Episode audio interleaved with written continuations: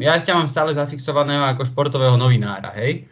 Takže, a viem, že, že pamätám si, čo si všetko ako keby mapoval, keď sme boli spolu v Holandsku, či už to bol ten oný Tomáš Suslov, alebo... Hej, proste... teraz už neho hviezda, boha.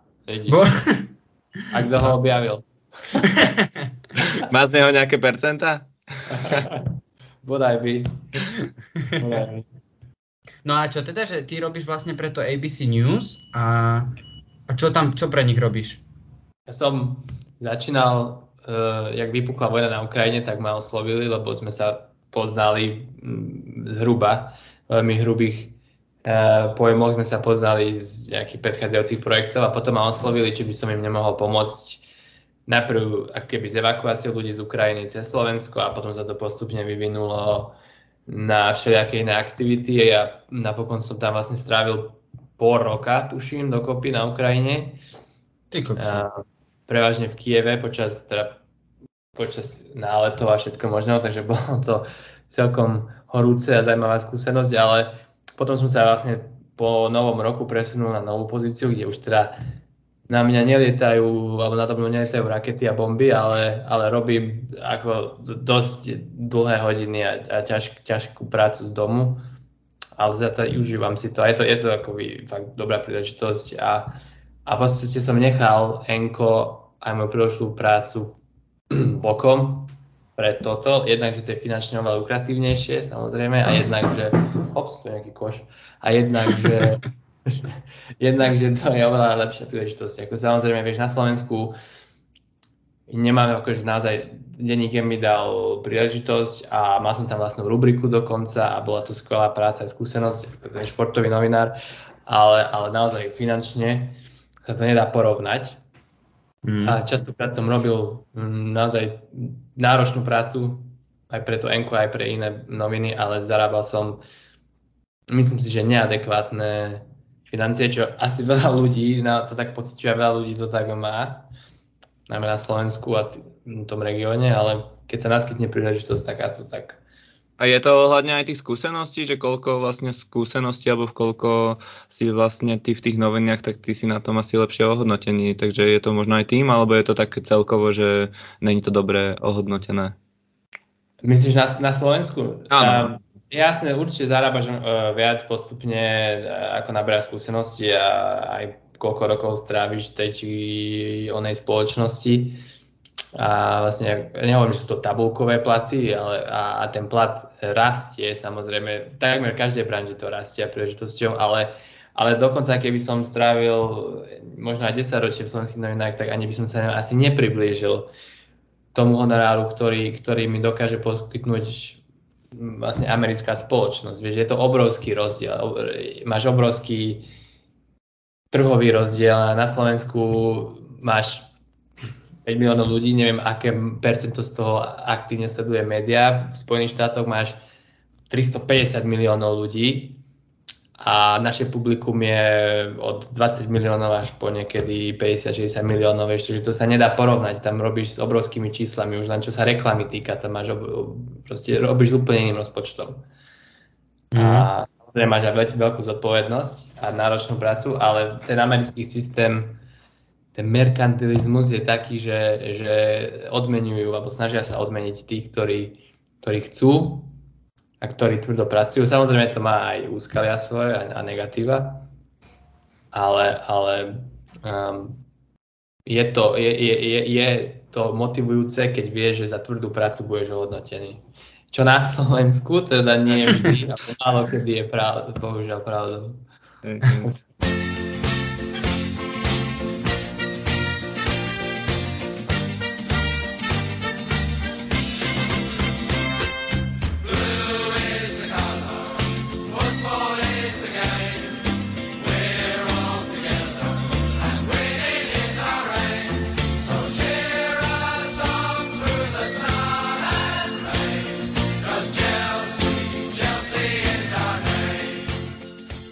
Keď už sme sa takto rozrozprávali, tak Edko, ja by som ťa chcel týmto štýlom takisto aj privítať v našom podcaste v prvom rade a ďakujeme, ti, že si teda prijal pozvanie uh, nahrať s nami túto epizódku.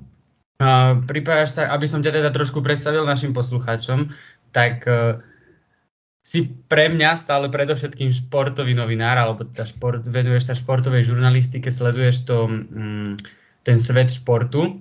A teda vítam v našom podcaste Edka Segereša z ďalekého Hongkongu, čo si veľmi teda vážime. Edko, vítaj. A, vítaj, vítaj. Uh, teda, keby si nám mohol približiť nejaký tvoj vzťah uh, k športu, respektíve ako si sa dostal k športovej žurnalistike. Ďakujem za oslovenie, Bejko. Uh, veľmi si to vážim. Teda, že aj takto cez polovicu sveta s vami môžem komunikovať, alebo možno aj cez, cez tri štvrtiny sveta. Uh, športová žurnalistika pre mňa, uh, ja som sa k tomu dostal v podstate iba vášňou a, a do istej miery aj profesnými, profesijnými cestičkami, ale ja som mal športu vždy blízko, vieme, a začal som sa venovať po určitej dobe novinárčine a vedel som vždy, že šport je tá téma, ktorá ma zaujíma pravdepodobne najviac popri zahraničných správach alebo teda zahraničnej žurnalistike. Uh, takže snažil som sa to vždy kombinovať, ale za šport je skôr naozaj vecou vášne. Um, a, ty si ako, ty si, prepáč, ty si ako malý aj hrával uh, futbal alebo nejaký iný šport si robil? Keď som išiel na tréning prvý svoj futbalový v Nových zámkoch, FKM Nové zámky. Áno, áno. Ale tu je ten klub. Teda ale Tretia liga tretia liga, ale mám pocit, že sa ten klub rozpadáva každým rokom hrdzavie. na to, že sme, neviem, 11. či 12. alebo nejak tak porovnať asi top 15 najväčšie mesto na Slovensku, čo sa, čo sa počtu obyvateľov týka, tak je dosť hamba, že Nové zámky hrajú tretiu ligu. Nech sa nikto nehnevá. Touto formou aj vyzývam predstaviteľov mesta. ja, by som, ja by som ťa iba prerušil, ale sú ešte, ver mi, že sú ešte aj väčšie miesta, alebo teda mesta, ktoré by dali všetko za to, aby mohli aspoň tú tretiu ligu hrať v dnešnej dobe, takže áno, súhlasím, že Nové zámky by asi mali hrať tretiu, možno druhú ligu, ale teda ešte nie ste na tom úplne najhoršie. A my k tomu, my ešte, pardon, my máme v zámku veľkú futbalovú kapacitu, že Laco Borbej žije v Nových zámkoch. to som, inak, to, toto bola jedna z mojich otázok hneď na teba, že aký ty máš vzťah s Lackom Borbelim? My, my sa poznáme, týkame si. tak, tak toto no, je veľký rešpekt pre Lacka. keď posielame nejaké veci. Týkame, my tam si všetci týkame. Ale, ale nie sme v kontakte občas. Eh, ja ho uznávam, Laca Borbe, a samozrejme on má svoju reputáciu, najmä čo sa mediálnych vystúpení týka, nie vždy um, spravodlivú si myslím, lebo on naozaj myslí dobre a, a myslím si, že aj tú svoju retoriku trošku zmenil. V poslednom čase naozaj tých cudzích slov používa menej. V každej vete už len 4 namiesto 8. Mne sa, to, mne sa zdalo, že sa to zmenilo vtedy, ak išiel repre, vlastne robiť trenéra reprezentácie na malom futbale, tak vtedy zistil, že chalani asi kapacitne to nedávajú, tak to musel omedziť a Možno preto sa zlepšil. Asi je, a on vie, ale on vie veľmi dobre, že s kým sa rozpráva, on, on tú svoju reč naozaj prispôsobuje svojmu publiku. Ja viem, že on keď v televízii naozaj občas e, vydal tie svoje niektoré slavné citáty, on to robil námie preto, dokonca aj vysvetloval, že on sa snaží zdvihnúť úroveň e, futbalu a, a teda futbalu ako, ako vedy alebo ako nejaké, nejaké no, predmetu štúdia na Slovensku. Je tá terminológia by bola daná. Prosím? Tá terminológia by bola proste nejako daná, tak sa to snaží nejak presadiť. No. On sa snažil akoby edukovať, teda vzdelávať svoje publikum. Čo nie vždy je zlý nápad, ale, ale keď na RTVS, keď ťa sledujú pribití ľudia v krčmách po, po Slovensku, tak neviem, či to je ideálne publikum pre, ale keď si začítaš do jeho kníh, on vydal zo pár kníh, a čo sa taktiky, stratégie týka a podobne, prechodov, on, on má neviem pressing, keď vydal knihy o pressingu a o prechodu do útočnej fázy a prechod do defenzívy z útoku cez pressing a veľmi technické, mám tie knihy doma, lebo mi ich porozdáva samozrejme. a, ale keď si ich pozrieš, tak naozaj, naozaj tam mm, sú veľmi zaujímavé koncepty, ktoré sa aj aplikujú v modernom futbale. Ale Laco, Laco aj skúšal trénerstvo, ale nejak sa mu, nejak sa mu, alebo tá, tá kariéra trénera nebola pre ňa, alebo sa rozhodol z ňou nepokračovať. Ja by som inak iba nadviazal, jak Piťu hovoril, že Lacko Borbeli, tréner ma, reprezentácia malého futbalu. Ja len, že keby náhodou si mal letko s ním ako príležitosť sa porozprávať, tak uh, teraz sa s tebou rozpráva aktuálny víťaz Bratislavskej ligy malého futbalu a teda tri štvrte jeho reprezentácie sme vybili a, a, a tú zvyšnú štvrťku sme nevybili, lebo sme s nimi nehrali, chápeš? Takže ale niečo také na zamyslenie. Ale Lacko už nie je, Lacko už nie je trénerom. Ja viem, ja viem, to som iba tak uh, nadviazal, že už... Môžem to pochváliť. on, on príde do podcastu, keď ho pozvete. On sa rád prezentuje. Dobre, dobre, tak a dovtedy upravíme aj my náš slovník trošku, aby sme, vieš... Hey, mus, musíš na úroveň vyrásť. Tak, tak, alebo aby si on o nás myslel, že už sme tá vyššia úroveň. Tak som to skôr myslel, vieš. Tak, lebo... on, on myslí, keď sa pozrie na vaše výsledky v malom futbale, tak si to bude mysleť. No to dúfam. to dúfam.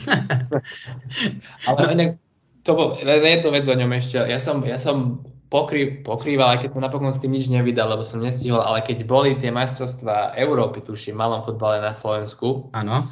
Koši, Košiciach. Áno. A ja som tam bol, aj som s ním robil rozhovor, aj som robil rozhovor s, s niektorými hráčmi a teda na Lacovo pozvanie. Na, napokon sa mi to nepodarilo vydať. Ale, ale vtedy povedal, že cieľ je minimálne semifinále, tuším, a že keď to nedosiahne, tak končí. Aha. A nepodarilo sa a dodržal slovo. Um, to by si niektorí naši politici mohli zobrať príklad. Takže, a oni tam jak skočili na nevysledovali dosť dobre tí Slováci, bohužiaľ nevyšiel. Áno, tam oni, oni práve, že im sa celkom darilo. Aj tam chodilo veľa ľudí na ten, na ten fot. Myslím, že to hralo v Steel Arene, ak sa nemýlim. Steel, Steelke, hej. No. Veľmi pekná atmosféra, dávalo, dávali to aj v telke, ja som to pozeral vtedy. No a teda, jak si spomenul, um, ten tvoj prvý tréning, prišiel si na prvý tréning do FKM Nové zámky a, a čo sa tam dialo? Rozplakal som sa, takže som hneď odišiel. takže tam skončila moja kariéra futbalová. A, občas som, ešte neskôr som sa vrátil, chcel som byť brankár, ale bolo tam asi 8 brankárov v tom týme, to bolo nás viac jak hráčov poli. Takže mi povedali, že nemáme, nemáme bohužiaľ miesto, no tak, tak som skončil s tým. No ale um, hrával sa predsa len presadil ako brankár. Áno, áno, hrával som futsal, futsalovú univerzitnú ligu v Holandsku, poprosím, pekne, v rámci našej univerzity. Aj dokonca na Slovensku som hrával, pravidelne som chytával. A to mi celkom išlo, lebo som dosť vysoký a brána je malá vo futsale. To je na školskom dvore, keď dali, keď dali do bránky vždy to najtlstejšie dieťa, tak ty si vždy no, naj, najdlhší, tak dali mňa vždy. Takže Vždy som vedel celkom chytať dobre loptu, ale nevedel som do nej kopať poriadne. Takže e, do dnešného neviem spraviť poriadny výkop. Takže preto futsal, lebo dohodím na druhú stranu. Takže môžem hádzať, nemusím kopať.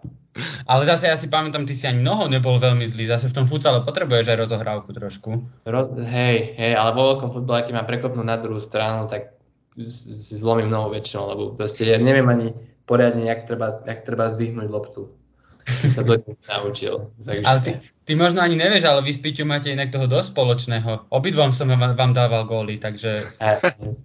Čo Piťu, a Piťu nechytíte a hrá vonku, nie?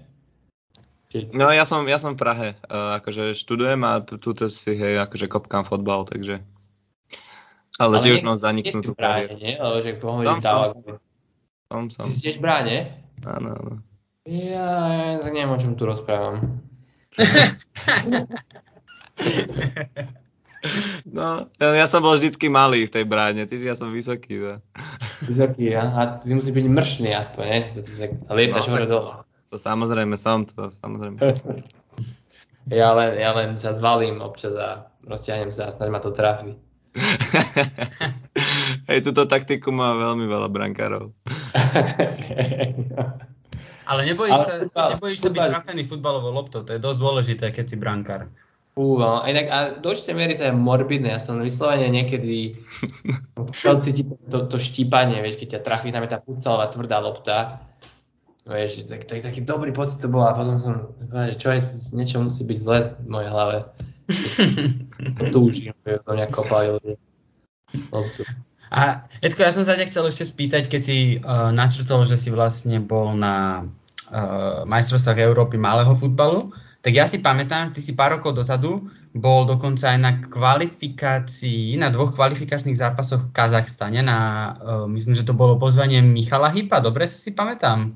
Áno, tedy bol asistent trénera, uh, českého trénera Bielka, on bol hlavný tréner. Uh-huh a neviem, nespomínam sa na jeho krstné meno Bilko. Michal. Michal, Michal Bilek, Michal tiež, dva Michal a Michal.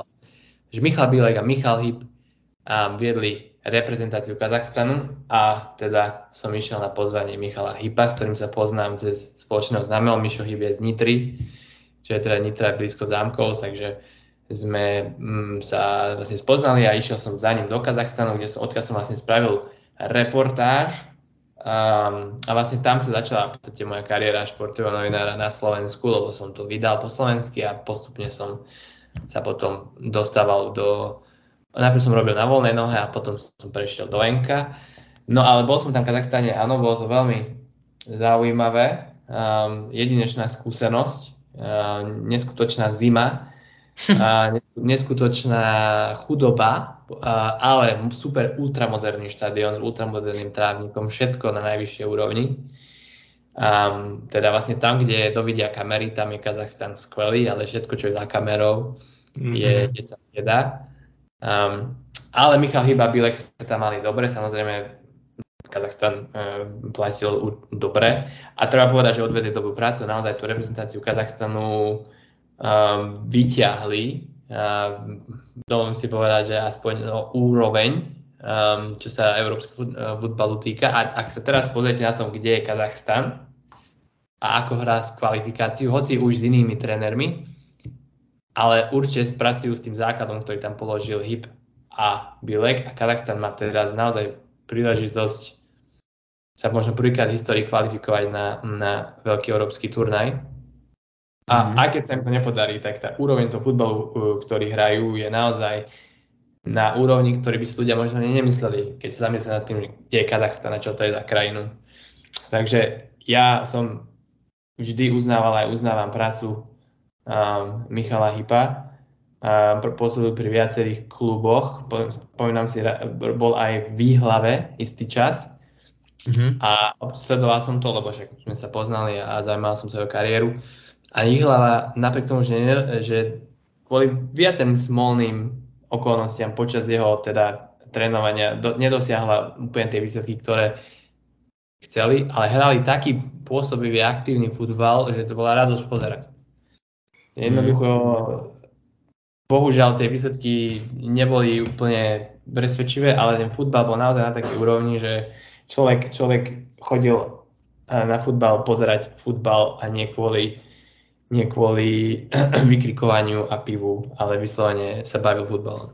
A ja by som ešte nadviazal na ten Kazachstan, lebo to si presne pamätám, my sme v tom čase boli spolu v Holandsku a ja si pamätám, keď ty si prišiel a dokonca si mi donesol aj ten e, taký suvenír, tú, tú preukážku, že si mal teda prístup do útrop štadióna na, na nejaké fo- fotografovanie a podobne, ale tiež ja som že Kazachstan ako poznáme všetci, ale sme ho mali tak nejak zafixovaný ako takého futbalového trpaslíka viac menej. A ty si vtedy došiel úplne unesený, že tam majú naozaj, ako unesený myslím na, na to, že je to Kazachstan, teda no, nebavíme sa tu o nejakom Francúzsku, ale že majú tam naozaj celkom slušný futbalový projekt na to, ako sú teda vnímaní a že, um, že tá úroveň futbalu je teda taký trend, že sa pozdvihne. A ako si aj teraz hovoril, tak evidentne to tam zaf- niečo tam zafungovalo, pretože Kazachstan už naozaj nie je úplne ten futbalový európsky trpaslík, ale predsa len majú v podstate šancu sa dostať na európsky šampionát, tak uh, asi na tom bude niečo pravdy. Ako si tam ty videl celé? A naozaj investujú veľké peniaze do, do uh, štadionov, do tréningových hrísk, do um, celej základne futbalovej. Proste snažia sa to pozvihnúť od, od, uh, od, od tých naozaj tých prvých najnižších úrovní a krokov až po ten najvyšší level, teda napríklad nejak veľký národný štadión, ktorý je v hlavnom meste Nur Sultan. A už je to tuším znova Astana. Alebo už Astana, ktorý to bol Nur Sultan. Áno. Astana je skvelý štadión aj v Almatoch, kde Kajra Almaty je aj európsky známy klub, pretože pôsobili v európskych súťažiach. Samozrejme sú tam peniaze, hrá tam veľa regionálnych zahraničných futbalistov, ale čo je zaujímavé, čo, si, čo som vlastne chcel nadviazať na teba, je, keď si pozrieš ich národný tým, keď si pozrieš súpisku, sú to naozaj mená, ktoré sú vyslovene kazajské mená. Nevidíš tam veľa brazilských mien alebo juhoamerických mien a podobne. Niektoré tieto krajiny idú tou cestou, že teraz si naturalizujú hráčov, ktorí potom hrajú za ich národný tým, ale Kazachstan stavia na svojich vlastných odchovancoch mm-hmm. a Kazachoch. Čo to, teda je to dôkazom asi toho, že niečo tam funguje, čo sa týka výchovy mladých hráčov a tie peniaze, ktoré do toho lejú, určite je to stratové a nikdy sa im to nevráti, ale do určitej miery tie výsledky vidno. Samozrejme, to neospravedlňuje to, aká to je krajina, že to je vlastne krajina vedená autokratom, kde sú slobodné voľby a ľudské práva sú uh, teda v úzadí. Ale napríklad aj Maďarsko do určitej miery tiež vedená nejakým poloautokratom. Aj Maďarsko pumpuje obrovské štátne peniaze do svojho futbalu, či už klubového alebo národného. A Maďarsko Presne tak. na najvyššiu úroveň európskeho futbalu. A, a na, tá úroveň nich sa za posledné 10 ročie niekoľkonásobne pozdvihla. Takže mm. Ja by som, ja by som teraz nadviazal na ten Kajra Dalmaty, uh, pretože tam bol svojho času trénerom uh, Boris Kitka, ktorý vlastne on sa vrátil z Kazachstanu a hneď potom trénoval mňa v, v Slovene. Takže veľký posun pre jeho kariéru určite. ale nie, to som tým nechcel povedať, ale teda naozaj viem o tých pomeroch presne ako hovoríš. Uh, on v tom čase tam trénoval uh, Ukrajinca Anatoli Timoščuk. Timoščuk on bol, on vlastne prišiel, se, on už mal svoje roky, už mal okolo 33-34 rokov a on tam prišiel do Kajratu, pretože Kajrat vtedy hrával európske súťaže, myslím, že hral Európsku ligu vtedy a on bol uradujúci víťaz Ligy majstrov s Bayernom.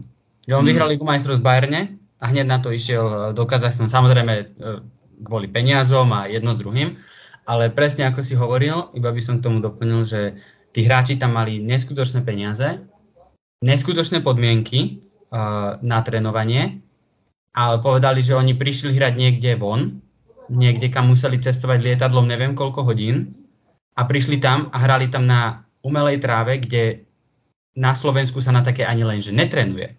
A nemyslím teraz, že Slován, Žilina, Trnava. Myslím naozaj, podľa mňa ani teraz nové zámky bez urážky, tak žiaci netrenujú na také umelej tráve, na akej tam tí hráči, ktorí zarábali strašné tisíce každý týždeň, každý mesiac, išli hrať normálne ligový zápas. Mm. Hej? A teda veľmi zaujímavé príhody na niektoré uh, hovoril pán Kitka, že to bolo naozaj úžasné, len chcel som, chcel som ešte teda sa spýtať na um, toho Michala Hypa, uh, pretože ty si hovoril, že uh, jeho tréners, má takéto svoje trénerské umenie a či si myslíš, že veľa z tohto umenia nabral aj pri Vladovi Vajstovi, keď boli spolu dlhé roky pri slovenskej reprezentácii. Určite, určite áno, určite áno. Mišo vlastne dlhé roky pôsobil ako asistent trénera, alebo teda um, ako keby, som, ako keby som to povedal, keď je ten rozdiel vlastne, že manažer, manažer, čo sa v anglickej terminológii týka a potom je coach, tréner. Takže Mišo je vlastne hlavný coach, on, on viedol tréningový proces, on nastavoval um, všetky uh, cviky, cvičenia, loptové hry a podobne, takže on je v tom naozaj uh, mimoriadne vyspelý a teda Privat Aladovajs bol teda ten, ten people manager, hej, že sa staral o, o vzťahy s hráčmi, o celkové taktiku a, a podobne. Takže určite pri ňom Mišo Hyb nabral tie, tieto skúsenosti, ktoré potom sa zúročil um, vo svojej vlastnej manažerskej pozícii. Dokonca on teraz trénuje, tuším, maďarského druholigového účastníka Haladár, čo, znamená, čo znamená posun, progres, keď si to preložíš. Výborne. Zo severo, severo-západné Maďarsko. Dokonca sme ho aj s Lacom Borbejom boli pozrieť, ale to ešte trénoval, teraz tam je druhýkrát Mišo Hip. E, boli sme ho pozrieť, keď tam bol prvýkrát. Um, tiež veľmi, opäť, uh, naozaj zaujímavý futbal a Mišo Hip má schopnosť vyťažiť do svojich hráčov um, maximum. Um, samozrejme nevidíme do kabiny, neviem, aký má manažerský um, proces a hlavne čo sa tých vzťahov s ľuďmi týka. Vlado Weiss bol veľmi charizmatický, je veľmi charizmatický človek, ktorý je známy aj svojimi tlačovými konferenciami niekedy. Si viem predstaviť, že tú energiu vnáša aj do kabíny. Mišo Hyb neviem do akej miery. Mišo Hyb je skôr taký pokojnejší, stoický typ človeka. Um, určite teda v kabíne vie zahučať a zapôsobiť na svojich hráčov, ale neviem do akej miery sa líši jeho takýto osobný štýl alebo osobnostný štýl od Vlada Vajsa. Podľa mňa, uh, podľa mňa sú tam rozdiely, pretože je jednoducho iný človek ale určite od vláda pochytil mm, to najlepšie, čo, čo on teda považoval za, za, za najlepšie kvality e, Vajsové. A, a držím mu palce Mišovi Hypovi do ďalšej sezóny. E, viem, že cieľ je, ak nie postup do najvyššej ligy maďarskej, tak, tak dostať sa blízko k tomu a možno o dva roky postúpiť. A ja si myslím, že keď bude mať podporu klubu, tak to, alebo teda e, majiteľ klubu a štátu, Maďarsku je to veľmi dôležité, tak, tak, tak to môžu dosiahnuť. Um, takže um, verím tomu, že, že zaujímavé, že Mišo Hybčov, asistent trénera na Slovensku, dokonca on bol, on bol asistent uh, v Afrike, v Africkej republike, naozaj, naozaj jeden z najlepších odborníkov, najväčších, ktoré máme na Slovensku a veľa sa o ňom naozaj nehovorí, nevidíš ho v médiách. Mm. On, on jednak, že nevyžaduje pozornosť, ale jednak, že, že ak keby sa na neho trošku zabudlo, že máme takéhoto odborníka na Slovensku. A pritom bol pri tých najväčších úspechoch slovenského futbalu. Naozaj. Minimálne tej reprezentácie. Teda. Reprezentačného. Vlastne tak. Vlastne on bol s Vladom, s Vladom Vajsom aj v Petržalke. Tedy bol tam, bol tam, keď, keď uh, mali tú historickú uh, kampaň v Liga majstrov, takmer Áno, áno, to bolo jak ja na FIFA. Tak, no, no.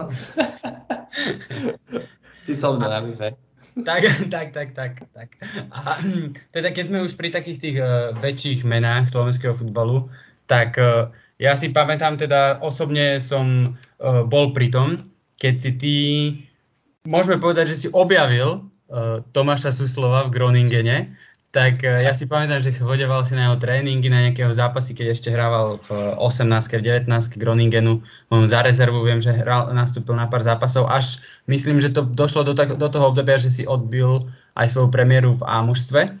A mm. svojím spôsobom my sme s ním raz, aj my dvaja sme s ním raz uh, sedeli na káve s Tomášom Suslovom a on mi pomáhal pre jeden školský projekt a ty si s ním robil teda nejaký rozhovor.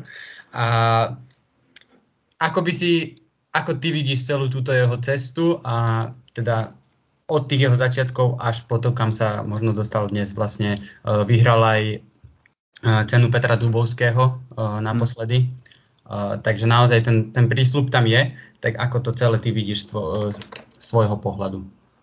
Tak za niekoľko rokov sa vlastne vypracoval z neznámeho juniora, ktorý hral v takmer neznámom holandskom klube teda v rámci štruktúr juniorských, ktorý je naozaj takmer úplne neznámy hráč a teraz je jedným z ťahovňov reprezentácie a, a jedným z naj, naj slubnejších mladých, futbol, mladých slovenských futbalistov v súčasnosti, čo je naozaj skvelý progres. Trošku musím povedať, že cítim zadosti učinenie za to, že tom sme teda písali, že je veľmi talentovaný a že ho možno čaká skvelá budúcnosť, keďže na vlastné oči sme videli, do akej miery vyčnieva a medzi rovesníkmi aj svojou fyzickou silou, to má, že níz, hráč nižšieho zrastu, ale mimoriadne silný na lopte a, a mimoriadne e, e, dobrý, silný atlét, rýchly bežec, silné nohy. Um, a proste e, ľudia nám komentároch písali, že to je len e, ďalší akoby prehajpovaný e, mladý e, diamant alebo talent, ktorý vyjasne tak rýchlo, ako sa objavil. No Zatiaľ to tak nevyzerá, takže som rád a všetkých hejterov pozdravujem na diálku. A som naozaj, ako, sledujem to už len uh, očkom, bočkom, ale veľmi som rád, že Tomáš uh, teda rastie kariérne. Zajímavé, že stále je v Chroningene. Asi už dlho nebude, keďže bohužiaľ Groningen zostúpil teraz do druhej najvyššej holandskej ligy, čo sa mu už naozaj dlho nestalo. Nemyslím si, že to je najlepšia a najvhodnejšia liga pre Tomáša. Myslím si, že on je, aj on a jeho agent sú si toho vedomí. Takže ak by som mal typovať, tak toto leto Tomáš pravdepodobne niekam prestúpi. Mm. A ak ešte neprestúpil, ale nepočul som ešte o tom. Um, ale jedna vec ma prekvapila pri Tomášovi, keď som ho ja sledoval, tak hrával pre všetky krídlo, um, alebo teda takého druhého útočníka, a nie trekvartistu, ale takého podhrotového hráča, Um, mm-hmm. Ale pre všetkým krídelníka, ktorý teda potom smeroval, keď mal loptu, tak išiel donútra. A teraz hrá stredopoliara, um, záložníka, takmer defenzívneho záložníka, ak som dobre videl, alebo teda minimálne v strede pola, čo je dosť silný prerod. Hej, ono akože v reprezentácii stále je teda krídlo na tej svojej pozícii, ale videl som aj ja, že za ten Groningen nastúpil pár zápasov presne aj v, tak, v takom, neviem, či to bolo úplne myslené ako defenzívny záložník, ale hral v takej hĺbšej pozícii trošku, čo možno to len ukazuje tú situáciu, v akej, tej, v akej situácii ten Groningen bol, že naozaj tam asi nemali úplnú kvalitu všade, tak to museli asi aj takýmto spôsobom hasiť. Ale ukazuje to jeho univerzálnosť a schopnosti, keď dokáže vlastne hrať uh, najvyššiu jednu z top európskych líg uh, na viacerých pozíciách. Takže to je to je e, veľký prísľub, že dokáže a za naberá skúsenosti. Na, minuty sú minuty. tak, tak je, je, to, je to skvelé. Ja som zvedavý, kam povedú jeho ďalšie kroky. Um, uvidíme, do akej ligy, um, na akú úroveň sa presunie. Chelsea! Chelsea! Chelsea! Ja by som sa chcel spýtať, eh, keď sme sa bavili o tom Kazachstane a nepriaznivých podmienkach a tento rok, alebo vlastne minulý rok to začalo Cristiano Ronaldom a tento rok sa to vlastne úplne toto leto vyhajpilo. Saudská Arábia prestupí eh, tam.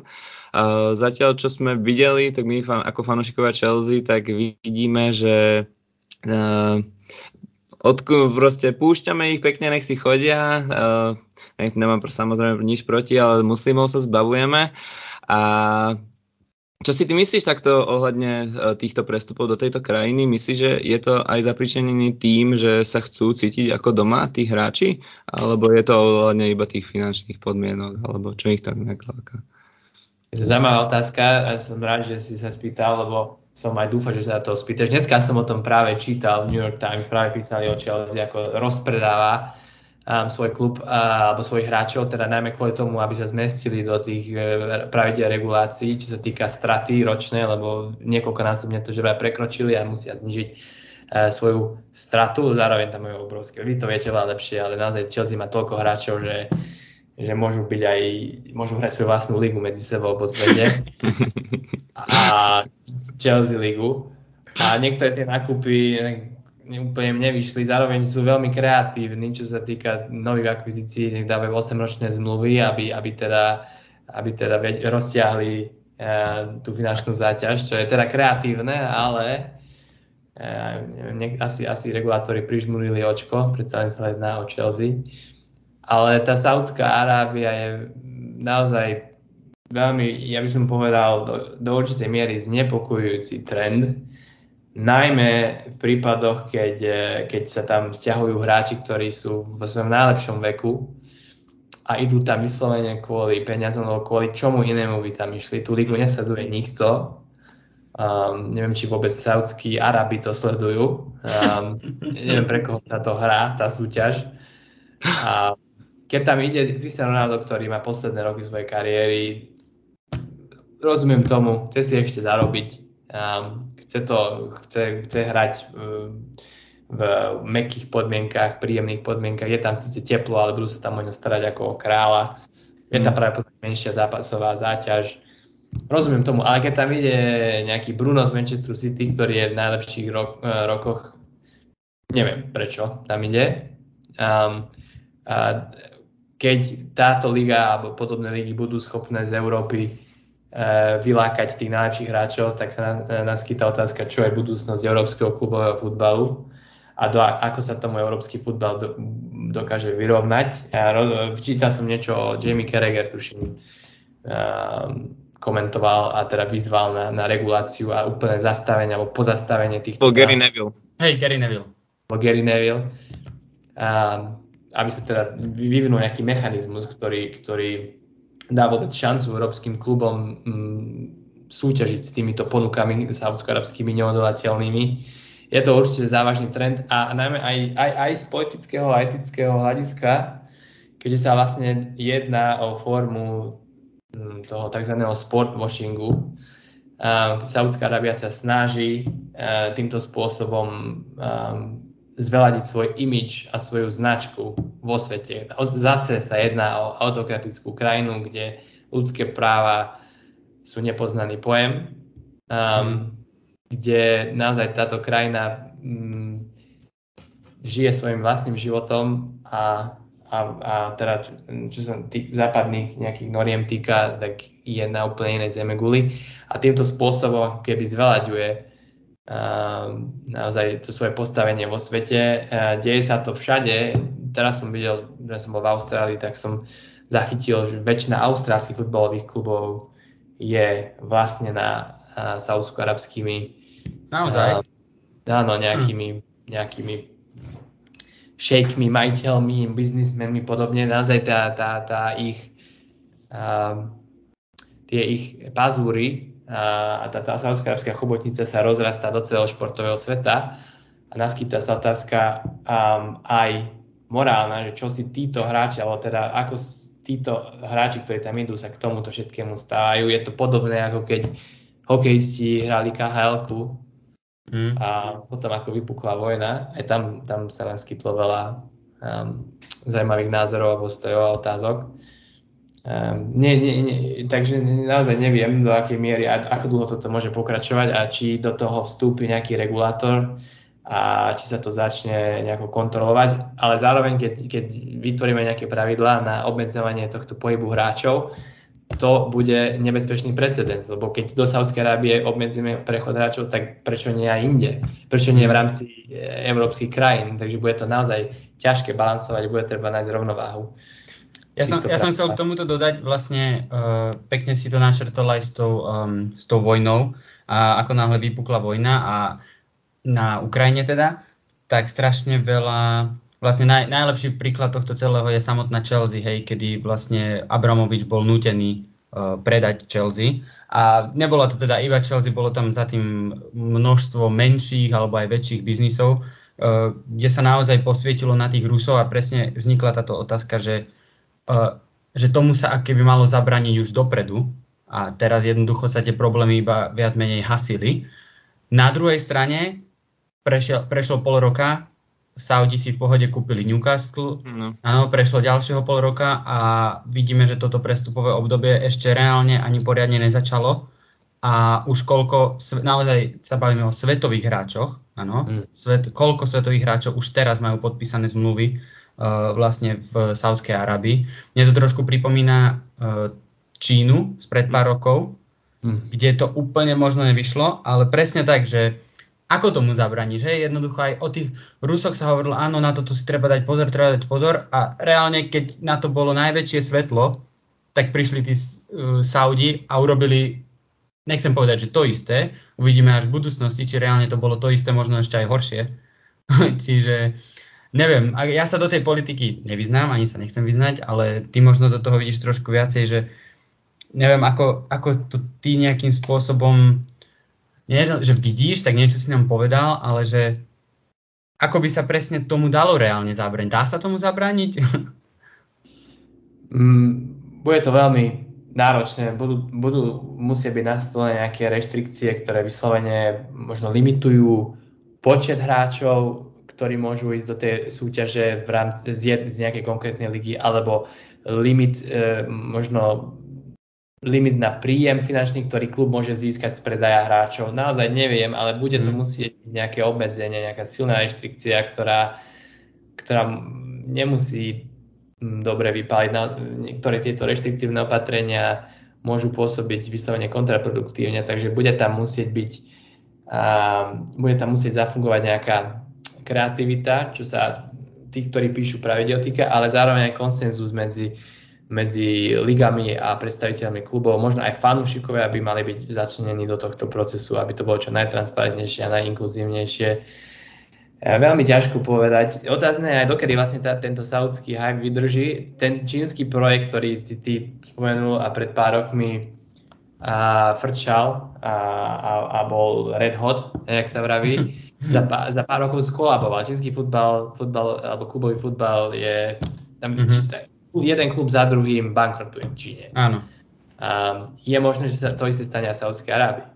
Ale tam nemali ani postavené tie základy na tom, oni na to neboli vôbec ani pripravení, uh, čo sa týka akože nejaké základy základy toho klubu, jak napríklad od Marek Hamšik, jak spomínal, že jak tam prišiel a vlastne, že mal to je jeden z tých príkladov, že dostal jeden dres na pol sezóny, čo on bol zvyknutý v Neapoli, že dostáva tri dresy na zápas a on tam už po piatom zápase, že môže mi dať nový dres, takže úplne vôbec, alebo chodili lety z, normálne s pasažiermi a nemali vlastné letadlo, takže tam to bolo úplne asi inak posunuté, takže preto sa to aj posunulo.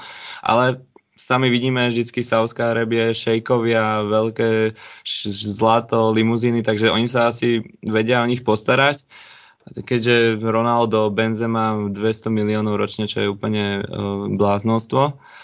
A uh, chcel som sa vlastne ešte k tomu vrátiť, že vlastne tie najväčšie hviezdy z Európy, či už Messi do Ameriky, Ronaldo do Savskej, ale aj z toho Chelsea, Engolo Kante, tak tá sledovanosť, tí fanúšikovia, ktorá vlastne bola zaprená do tej Európy, vlastne ide preč z Európy a podľa mňa aj na tom budú veľa strácať uh, hlavne tie kluby, či už po fanušikovskej, zoberme si PSG s Messim, čo sme si spomínali minule, že za jeho odchod už stratili 2, 2 milióny followerov, takže toto by som aj na to pozeranosť toho fotbalu. Premier League asi nerátam, lebo tam je teraz taký hype o, o úplne iných hráčov, čo to asi každý tam chce byť na vrchole a neísť niekam do do Sauskej, takže bavíme sa väčšinou o uh, hráčoch, ktorý má 33+. Plus.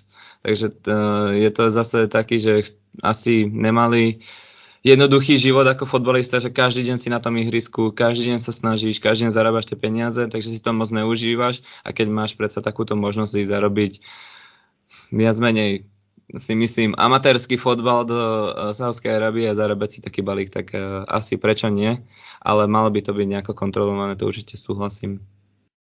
A je, je rozdiel, prepáč, len, len, chcem zopakovať ten uh, svoj názor, že je rozdiel, keď tam ide uh, hráč na sklonku kariéry, ako si ty vravel 33 plus, alebo dokonca, ja neviem, 30 plus, ale i, i, smerujú tam aj hráči, ktorí sú najlepších rokoch, teda medzi 25 a 30. Mm-hmm. A mhm. to je, to je zaujímavý trend, že keď takíto hráči tam idú a keď takýchto hráčov nedokáže udržať európsky futbal, tak kde to vlastne môže skončiť? To ako keby sa naozaj otvorili brány mm, priehrady a teraz to a kto vie, kde to skončí. Mm. Jak v Ukrajine. Ešte, Edko, ty vlastne e, teraz momentálne e, robíš pre americké spravodajstvo a ja som sa ešte chcel spýtať, keď si spomínal aj ten článok eh, v New York Times ohľadom Chelsea a rozpredávania hráčov jedno s druhým, tak Chelsea má stále nového amerického majiteľa a hmm. mňa by zaujímalo, že či náhodou nevieš také nejaké bližšie informácie, ako je to vnímané v Amerike. On, konkrétne ten Todd Bailey. To neviem povedať, lebo som to naozaj nesledoval do, do takejto miery. Mm, v tom článku, ktorý som čítal, ja viem, ti, pošlem ti potom prípadne link, tam sa to spomínalo celkom kriticky. E, myslím, že v jednej, dvoch vete sa spomenulo, že odkedy teda toto americké, ak nie konzorcium, tak zoskupenie mm, prevzalo Chelsea, tak e, klub ako keby mal trajektóriu smerom dole. Um, a teraz sa snaží, snažia sa to nejako ekonomicky racionalizovať, ale ale keď sa pozrieme na to, kde Chelsea bola pred pár rokmi a kde je teraz, tak viem, viem si predstaviť, že, že po nociach tlačíte do vankúšu a nariekate a berete antidepresíva. A americkí majiteľia celkovo v európskom futbale majú veľmi zaujímavé, e, zaujímavú históriu za sebou a zaujímavé výsledky. Um, neviem, či to je tým, že je to iná kultúra, um, že sa snažia priniesť nejaké americké prvky, ktoré jednoducho v Európe nefungujú ale sú aj svetlé body, napríklad uh, Ryan Reynolds a ten druhý uh, herec, meno neviem vysloviť, uh, vo Wrexhame, že vlastne to je veľmi zaujímavý projekt. Wrexham sa v Amerike sleduje do naozaj veľkej miery, či už je to kvôli uh, dokumentárnemu filmu, alebo Ted Lasso, ktorý sa teda akoby podobá na ale Wrexham je v Amerike mimoriadne populárny klub, dokonca tam aj išli, tuším, na turné teraz v lete a a aj Chelsea je známa. Budú hrať prípravný zápas spolu. Áno. No vidíš to. Aj s Arsenalom. Kvôli tomu, že aký to je veľký klub a že v Amerike celkovo rastie, rastie povedomie o európskom futbale. Chelsea je, je stále a bola veľmi dlho. Aj vždy bude, áno. Ale Wrexham hrá teraz, teraz ligu anglickú. Áno, áno, áno. A, a napriek tomu tam majú tisícky, ak nie možno aj milión um, sledovateľov. Takže... Myslím, že čo sa týka, čo sa týka Wrexhamu uh, samotného, ja sa priznám, ja som ten seriál nevidel, ale počul som, že je veľmi dobrý, ale myslím, že vo Wrexhame naozaj zafungoval, zafungoval ten americký marketing uh, výborný. Naozaj, samozrejme, oni majú aj tu, mali aj tú kvalitu, hej, že predsa len keď chceš vyhrať ligu, tak ti to nestačí iba odpromovať, ale musíš tam mať naozaj aj tých hráčov, aj všetko v tom klube musí fungovať, aby si bol schopný vyhrať hociakú ligu. A, ale naozaj tým, že ešte navyše k tomu tam je ten americký marketing, tak je to naozaj rado sledovať zrazu to reálne začali sledovať anglické televízie. Hej, mne to vyskočí niekde na Facebooku, lebo som tak. videl futbalové video predtým a zrazu mi tam vyskočil v Wrexham, jak dali víťazný gól pár minút pred koncom. Hej, čiže naozaj je to tak. My sme to tiež pokrývali, naša televízia, vlastne keď Wrexham postúpil, Uh, tak sme to sme vydali správu, no, dokonca sme poslali notifikáciu mobilnú, čo sa naozaj správa vo, stáva vo výnimočných prípadoch, takže uh, v Amerike to má obrovský príbeh a úspech a prečo nie Chelsea? Keď to funguje vo Wrexhame, tak prečo ten marketing nefunguje v Chelsea? Vieš, to je, to je no, zaujímavé. Však bola, bola zaujímavá uh, štatistika, alebo štatistika, že mali nejaké príjmy minulý rok Chelsea a Bailey nebola dobrá sezóna, ani nič skoro nevyšlo a Bailey proste povedal, že ďalšiu sezónu on musí zdvojnásobiť príjmy. Tak mm. akože keď ty chceš vlastne z ničoho zrazu urobiť dvojnásobne, lenže to není akéby, že chceš pomôcť tomu týmu, aby hral dobre, aby mali dobré výsledky, ale všetko, mi príde, že všetko okolo toho chcú zlepšiť, aby tá Chelsea bola čo najvyššie, ale to Chelsea už nepotrebuješ robiť meno, ty už majú meno, len ich proste niekam treba uh, nejak zahnať, a, aby dobre zase hrali, ale tak to už není na nás. A ja keď sme sa bavili o tých seriáloch, ja by som chcel uh, pripomenúť tu ten seriál Or or Nothing, hmm. tak, tak to je seriál, čo úplne iný zase typ od Wrexhamu, že tam je to o, o tých dvoch hercov, ale tam uh, je to v tom seriáli, že máme tam uh, zhrnutú sezónu Tottenham, Arsenal, uh, City a takto, keď náhodou niekto nepozná, tak si to určite pozrite. A vlastne tam krásne ukazuje, čo, čo je dôležité vlastne vnútri v tom mústve a na čom vlastne záleží. A pri tom Arsenale som vlastne videl, že aj vlastne ten riaditeľ toho klubu, že je tam v tom do toho úplne zasadnutý a keď napríklad ten Bailey není tam napríklad celý čas a nej tam, dosadil tam vlastne nejakých ľudí, ktorí na to majú nejaké kompetencie, tak uh, všetko je to na novej nohe, tak hádam sa to nejako postaví. No. A keď sa, keď sa teda bavíme o, o tých seriáloch, ja by som ešte doplnil Sunderland Till I Die, to je takisto must watch. Ale tak to je, to je, to, to, to im nevyšlo teda moc. To skôr no, tragédiu ale, ale samotný seriál je úplne úžasný. Ako podľa mňa, ja to hodnotím aj vyššie na mojom liste ako napríklad Dollar Nothing. Ale keď sme pri anglickom futbale, Edko, ako si ty uh, a s tvojim uh, fanušikovaním v anglickom futbale, ja si pamätám, že bol jeden klub, ktorému si fandil, tak ako, e... ako sa oni držia momentálne? A, nedržia sa, opustili sa úplne. Uh, Charlton Athletic, viem. Hej, tretia liga. A bol to aj Championship, dokonca aj Premier League to bolo svojho času. Um, stále krásny štadión. Je to naozaj klub uh, juholondýnskej komunity. Ja som vlastne, keď som svojho času žil a študoval v Londýne, tak som, tak Charlton bol keby najbližší klub ku mne, bol to môj miestny klub, preto som si k nemu vytvoril takýto vzťah. Hrajú hrozne, sezóna im vôbec nevyšla, každý rok sa tam mení majiteľ. Ja už naozaj nikto už to nestiam ani sledovať, naozaj neviem, že kto tam vlastne teraz je a odkiaľ idú peniaze. Um, samozrejme, každý rok človek dúfa, že tá ďalšia sezóna bude skvelá, jak aj vy v Chelsea, že? Um, takže neviem, určite, určite to budem sledovať na začiatku sezóny, ale práve poviem to skončiť tak, že v polovici septembra, začiatkom oktobra už úplne stratím záujem, lebo budú niekde na spodku tabulky. Však Takže... vám tam toho Toda môžeme poslať. na chvíľku. Mišo, hej, Mišo hej by mali do Charltonu, no. Aj do slovo. Takže, um, ale jedna vec, že som sa chcel vrátiť, uh, jedna vec, čo som chcel spomenúť pri Vrexeme a má to dopad nielen na klubový futbal a nielen na futbal, ale celkovo do športu.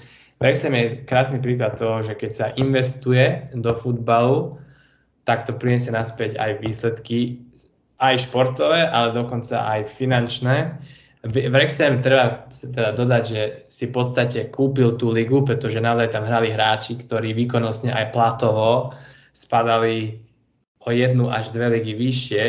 Um, to treba dodať. Ale, ale to, do akej miery si vybudoval Wrexham ten svoj brand, tú svoju značku a do akej miery im teraz prúdia peniaze cez všelijaké sociálne kanály a cez predaj merču a všetko možné, je to proste krásny príklad toho, že keď sa investuje, keď sa správne investuje. Ja by som keď sa správne investuje, keď sa to robí rozumne a strategicky a keď sa to nerozkradne, tak, tak môžu byť výsledky. Teda aj na Slovensku to môže fungovať ako nejaký príklad. A, a samozrejme, áno, ten dôležitý, dôležitý faktor je, že sa to nerozkradne. E, tí dvaja herci do toho dávajú svoje vlastné peniaze do určitej miery, takže naozaj majú záujem na tom, aby to bolo investované správne. Na Slovensku viem, že chýbajú takíto um, investori, ktorí na to majú možnosti, ale tak napríklad Oskar Viláky v, e, v Dunajskej strede vidíme, že ten klub naozaj takmer vyhral súťaž tento rok. Mm. Um, naozaj ten klub pred pár rokmi ešte hral a neviem, kde hral.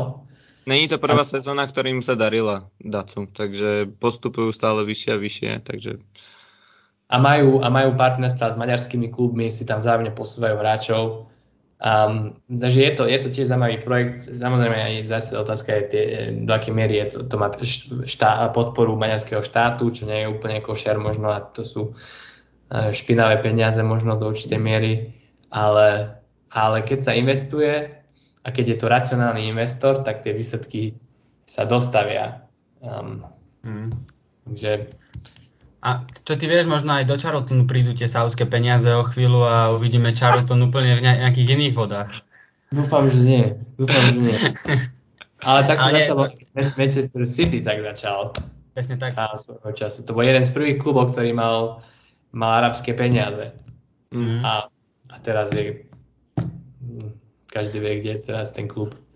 A ja by som, eh, ja by som teraz iba tak, eh, možno už tak záveru, ti rád položil takú otázku, vlastne jednak si nám aj sám povedal, tak ja o tebe viem, že žil si v rôznych krajinách sveta, hej, či už to bolo Anglicko, Holandsko, uh, bolo tam Belgicko, teraz si v Hongkongu, bol si mm. v. Austrálii a robíš pre americkú firmu, že nehovorím, že úplne žiješ v Amerike, ale takisto vidíš aj nejaké to americké vnímanie sveta trošku.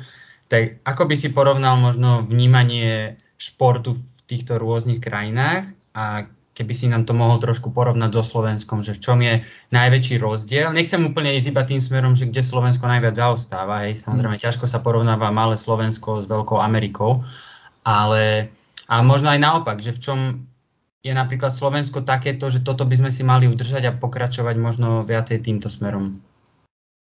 On sa často porovnáva celkovo a americké vnímanie športu s európskym športom, ale v Európe má keby takú celkovo nie, nie úplne jednotnú, ale veľmi podobnú športovú kultúru a, a, a vnímanie toho, čo šport znamená pre našu spoločnosť a bra, akú pozíciu má v rámci spoločnosti. V Amerike je šport vnímaný predovšetkým ako, ako predmet a nástroj zábavy. Takže v Amerike je šport len jedným z mnoha odvetví zábavného biznisu. A ľudia sa tam chodia predovšetkým zabaviť, dobre najesť, socializovať, rozprávať, porozprávať sa so svojimi kamarátmi, kolegami. Už len z toho, ako, ako sa tam fandí, keď si zapnete nejaký zápas, naozaj to fandenie je možno na rozdiel od NBA, kde je, to, celkom žije. Vo väčšine líg, aj futbalových, aj, aj hokejových, iných športoch je minimálne fandenie. To isté som zažil aj v Austrálii, um, kde sa naozaj ľudia, uh, bol, bol som na zopár zápasoch austrálskeho futbalu, inak veľmi zaujímavý šport, odporúčam veľmi dynamický. Ja teraz som obrovský fanúšik austrálskeho futbalu, kde bolo 50 tisíc ľudí a bolo tam úplne ticho, hrobové ticho. A ľudia sa proste jedli hotdogy a, a išli, sa tam, išli sa tam oddychnúť. Hmm. A v Amerike mám pocit, že je to, že je to naozaj, uh, má to podobnú úlohu. Ten šport je len jedným z, mnoho, z mnohých možností, ktoré si ľudia môžu vybrať na relax a na strávenie voľného času.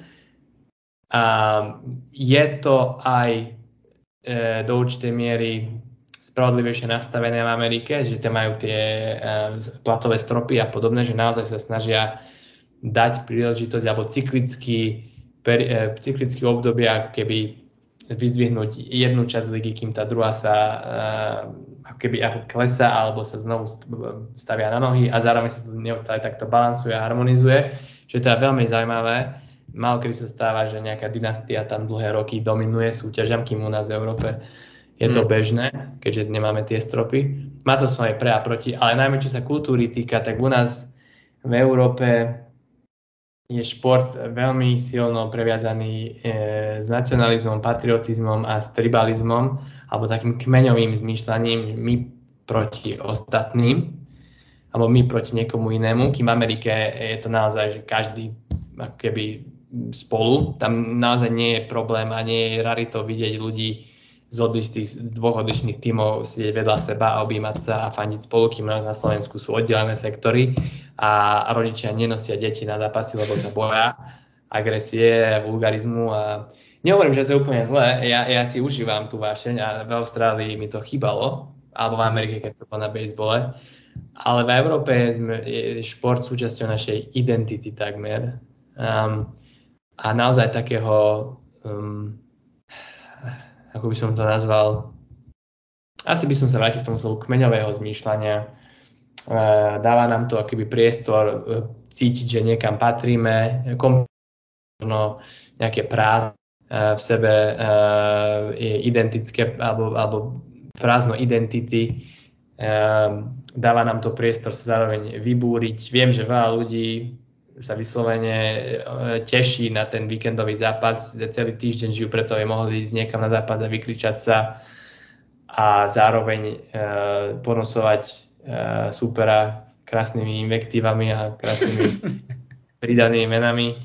V Amerike to vidíme a v Austrálii to vidíme a v týchto krajinách to vidíme minimálne. V Anglicku je to samozrejme rozdiel, ale skôr by som povedal, že u nás ten šport naozaj nie je ešte na taký úrovni, že, predstav, že sa vie vyrovnať iným formám poskytovania zábavy a formy trávenia voľného času. Už len to, že do toho tak neinvestujeme, že tá infraštruktúra u nás je naozaj podvyživená a chátrajúca vo väčšine prípadov, kým vidíme v iných krajinách tie štadióny. Už len, že ako vyzerá ten štadión, robí obrovský rozdiel. Dokonca aj v Maďarsku tak investovali do štadiónov a teraz tam už chodí viac ľudí na futbal, lebo jednoducho sa cítia komfortnejšie. Hmm. Je to naozaj o, u nás, na západe je to skôr o komforte, u nás je to o, o tých pár e, kmeňových a hardcore fanúšikov, pre ktorých to znamená e, život. Živ, takmer život. Tam, hmm. do tomu v Anglicku ľudia trávia víkendy na tých futbaloch. Hej, a ako, ako keby uprednostňujú to pred rodinou a ďalšími vecami, čo je veľmi zaujímavý koncept. A nehovorím, že jedno alebo druhé je správne, ale je zaujímavé sledovať ten rozdiel v mentalitách a ako sa to aj naďalej uh, udržuje, ak nie rozrastá. Uh, tá diera medzi, alebo tá, um, ten rozdiel medzi týmito dvoma vnímania, vnímaniami toho sveta športu. Jedna veľmi dobrá kniha, ktorú odporúčam, ak niekto sa chce pozrieť na ten tribalizmus, Football Against the Enemy, futbal proti nepriateľovi, ktorý vysvetľuje vlastne túto, túto psychologickú stránku športu a futbalu konkrétne, že prečo to na nás vplýva tak, ako to vplýva v Európe. Mm. Mm, dobre, dobre. Odporúčime. Sa mi páčilo sa mi, že sme to tentokrát pojali z takého iného hľadiska, Hej, hej, hej. A mi to páči aj, že ja som sa tešil, tešil som sa na tú Saudskú Arábiu úprimne, čo si o tom ty budeš mysleť, lebo som vedel, že ty budeš mať do toho uh, aj taký viacej politický náhľad, ako my dvaja určite. A som teda veľmi rád, čo si nám, čo si nám o tom povedal a som teda hlavne veľmi rád z toho aj z, z takého osobného hľadiska, že ja som mal ten názor veľmi podobný, bez toho, aby som vedel všetky tie akéby zákulisné, chápeš, uh, veci. Čiže uh, No ďakujem ti, Edko, veľmi pekne, že si, že si sa s nami pripojil dneska k tomuto hovoru a že si nám obetoval túto zhruba hodinku času. Ja ďakujem. Teraz sa nájsť. tu je už 8 hodín večer, aby ste všetci vedeli, kým u vás je koľko? Dve? My ideme na obedík práve. No, ale ja mám už hodinu a pol obedovú pauzu v robote.